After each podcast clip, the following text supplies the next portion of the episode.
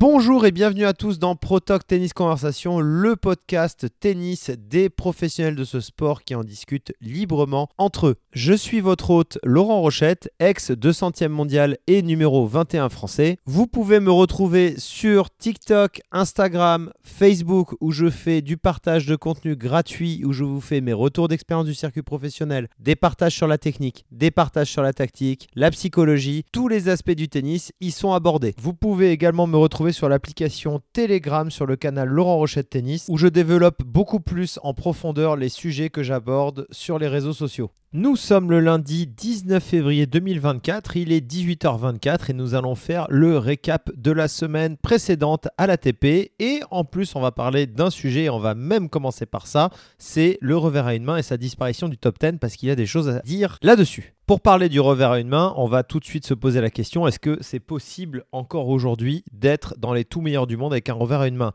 La réponse est oui. Oui, mais, hélas. Oui, mais si le revers à une main est le coup fort. Si le revers à une main est le coup fort du joueur, qu'il est capable de faire énormément de choses avec, alors dans ce cas-là, oui, c'est encore possible. Je pense que dans le tennis moderne actuel, avoir un revers à une main plus faible que votre coup droit, votre service, que n'importe quoi en fait, qui est vraiment un décalage de niveau entre votre revers à une main et le reste, je pense que c'est malheureusement rédhibitoire pour le plus haut niveau. L'évolution du tennis est évidemment coupable de ça, car désormais c'est extrêmement compliqué de retourner, notamment en revers à une main, quand vous prenez des premières à 2,30, à 2,20. Je veux dire, quand vous êtes en face de Ben Shelton et que vous avez un revers à une main, c'est quand même tout un projet d'arriver à retourner bloqué ou d'arriver à créer des situations avec votre revers pour vous mettre en position de breaker. Ça devient même quasiment impossible. Il faut un niveau technique et un niveau physique qui est exceptionnel. Donc je pense que malheureusement, c'est peut-être fini de pouvoir voir un joueur numéro 1 mondial avec un revers à une main. Le dernier immense revers à une main, évidemment, ça a été Federer. Mais si je dois donner un top 3 de mes revers à une main, pour moi, les plus incroyables de tous les temps, je mettrai en 1 Vavrinka, je mettrai en 2 Federer et en 3 Richard Gasquet. Richard Gasquet qui était en plus capable de le jouer de très loin derrière et très proche de la ligne et dans le terrain avec une grosse capacité de variation. Mais celui Stan Vavrinka pour moi était extraordinaire parce que quelle que soit la situation dans laquelle il était sur le terrain, il était capable, alors j'en parle au passé, mais il est encore capable d'envoyer euh, une souche exceptionnelle. Et pourquoi actuellement on passe sur des revers à deux mains en très grande majorité? C'est très simple. C'est pour moi majoritairement à cause du retour. Le retour de service a une importance qui est au minimum aussi importante que le service. Voire actuellement, je crois que le service n'est plus le coup le plus important du tennis, pour moi, c'est maintenant le retour. Le retour va déterminer votre capacité à vous mettre en position de lancer un point, d'arriver à pouvoir récupérer éventuellement le contrôle du point. Le retour, c'est vraiment le coup extraordinaire du tennis au plus haut niveau. Parce qu'à haut niveau, tout le monde sert très bien maintenant. Tout le monde sert à 190, 185, 200, 205. Il n'y a pas de problème. Il y, a, y, les monstres comme Shelton qui servent à 230, 240. Il y en a d'autres. Hein. Il n'y a pas que lui hein, qui servent à cette vitesse-là. Mais le revers à deux mains s'est imposé pour moi, notamment à cause du retour et sa capacité qu'il a à vous aider à diriger le point et à contrôler en fait avec peu d'effort une balle qui vient à une très haute vitesse et qui vous permet de vraiment la diriger à droite, à gauche et de donner des qualités de balle différentes. Je pense par exemple à Daniel Medvedev qui donne une qualité de balle plus flottante, plus morte parfois et qui est capable d'accélérer brusquement euh, long ligne. Je pense à Sinner et Djokovic qui ont inventé en quelque sorte inventé une nouvelle utilisation de l'appui ouvert en revers à deux mains récemment, ce qui leur permet de rester proche de la ligne, de refrapper fort sans mettre beaucoup d'angle, mais de rester proche de la ligne. Voilà, c'est, on rentre dans, dans du tennis presque ping-pong. Et si demain j'avais quelqu'un qui voulait être à haut niveau qui a un revers à une main, oui, il y a quelques stratégies qui sont incontournables à avoir désormais. Notamment pour commencer, il faut une très très grosse maîtrise du slice, c'est-à-dire qu'il faut arriver à la garder extrêmement basse et fusante. Il faut être capable de faire comme Federer, arriver à la mettre plus basse, plus courte, plus dans l'angle. Il faut, avec le slice, être capable aussi de masquer une amortie. Ça, on parle toujours que du slice. Après, sur la façon de frapper le revers, hélas, désormais, il faut, je pense, que le revers à une main soit extrêmement physique et proche de la ligne. Ce que faisait Federer en fin de carrière. Et ça, le souci, c'est que tout le monde n'est pas capable d'avoir un niveau technique et un niveau physique tellement haut que ça permettrait de jouer extrêmement proche de sa ligne. Et ça ne s'apprend pas comme ça. Le revers à une main, C'est un des coups les plus compliqués du tennis, notamment à partir du moment où la balle monte au-dessus de l'épaule. C'est un vrai calvaire pour tout joueur qui a une main et qui a déjà joué des gauchers, par exemple, sur terre battue, sans parler de Nadal et Federer. C'est quelque chose qu'on retrouve énormément à tous les niveaux. Et pour moi, le revers à une main est très difficile parce qu'en fait, il faut vraiment qu'il soit extrêmement explosif, qu'il ait de l'effet, ou alors qu'il soit pris extrêmement tôt tout le temps avec une façon de frapper justement qui est un peu flat, un peu fusante, un peu euh, un peu en prise de balle qui permettent de vraiment récupérer du temps sur l'adversaire. Donc pour moi, c'est vraiment très très compliqué actuellement d'imaginer que des revers à une main puissent aller de nouveau chercher des grands chelems, puissent aller de nouveau euh, chercher euh, le top 3 mondial. Peut-être que ça arrivera, peut-être que Tsitsipas va se remettre aussi dans une dynamique différente par rapport à celle dans laquelle il est depuis un an. Mais Tsitsipas par exemple a un service, un coup droit exceptionnel, il est dans les tout meilleurs du monde dans ce domaine-là. Par contre, c'est vrai que son revers à une main est un peu en dessous du reste de son jeu et au-delà du revers à une main parce qu'il est capable de le frapper à plusieurs hauteurs différentes, il est capable de vraiment mettre de l'effet. Il a un très très bon revers à une main, il est bien meilleur que ce que la plupart des gens pensent. Le problème du revers à une main de passe par exemple, c'est en retour une nouvelle fois. C'est-à-dire qu'il va retourner de manière plutôt neutre. C'est-à-dire qu'il va avoir une balle qui va flotter et il va toujours laisser l'opportunité à son adversaire de prendre le coup droit et de commencer à dominer le point.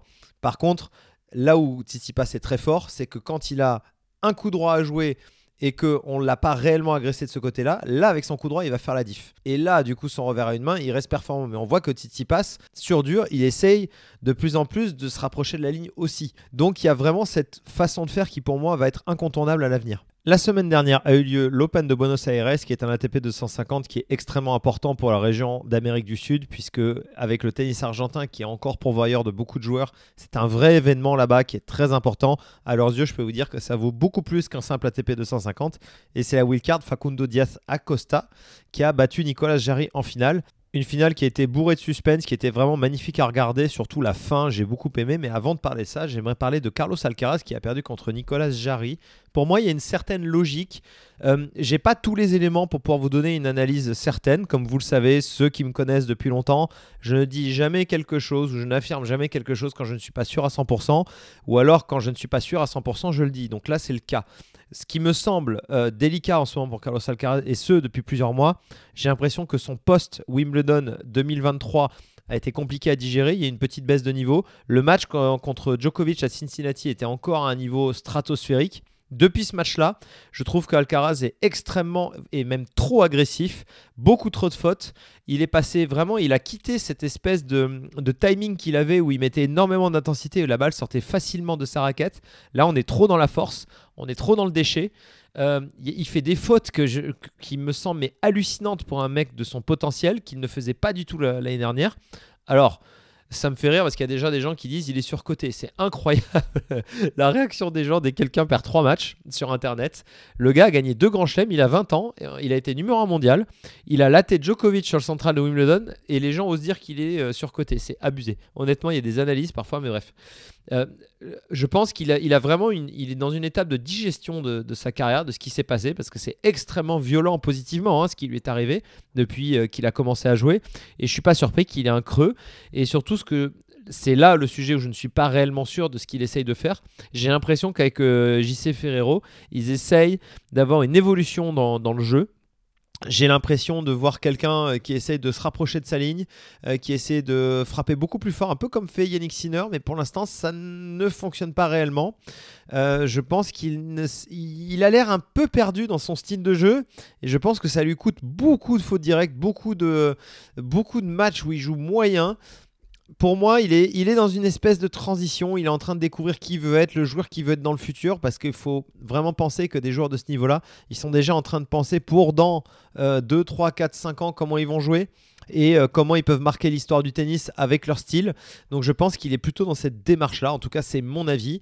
Euh, en plus du fait qu'il est en train de digérer donc c'est son Wimbledon et son début de carrière donc c'est normal pour moi qu'à un moment donné il est, euh, il est vraiment euh, besoin de temps. Je trouve qu'il retourne un peu trop loin derrière la ligne en ce moment, ce qui est très étrange parce qu'après il va coller la ligne. Donc c'est vrai que passer de très loin derrière la ligne à coller la ligne, c'est assez surprenant. Euh, Jarry est quelqu'un d'extrêmement difficile à jouer, surtout si la terre battue il est un peu rapide. C'est un mec qui est immense et qui frappe très très fort et qui a une très bonne maîtrise de ses frappes. Euh, c'est quelqu'un qui, qui, va tout le temps vous agresser sur les retours de seconde. Donc c'est quand vous n'êtes pas en grande confiance, jouer un Jarry qui lui est en confiance, c'est très très difficile. Donc est-ce que c'est une surprise que Alcaraz euh, perde contre lui? Oui et non à la fois. oui parce qu'il n'est pas censé perdre contre lui, mais non parce que Jarry aussi propose une opposition euh, dans les circonstances du moment qui font que c'est possible qu'il batte Alcaraz et il l'a fait.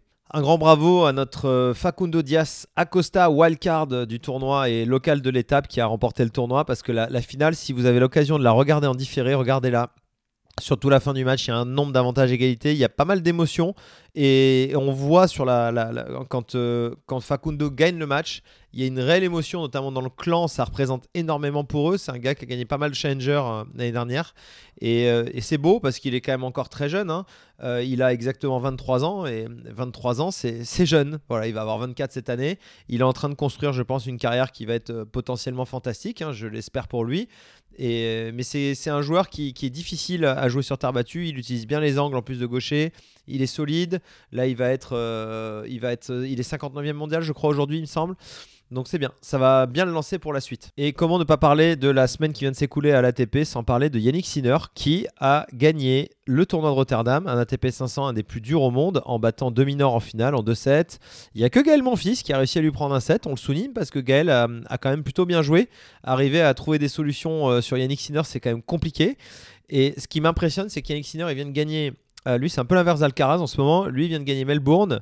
Et euh, senti, en fait, ce que j'ai beaucoup aimé quand il a gagné le tournoi, il y avait un espèce de calme qui se dégageait de lui.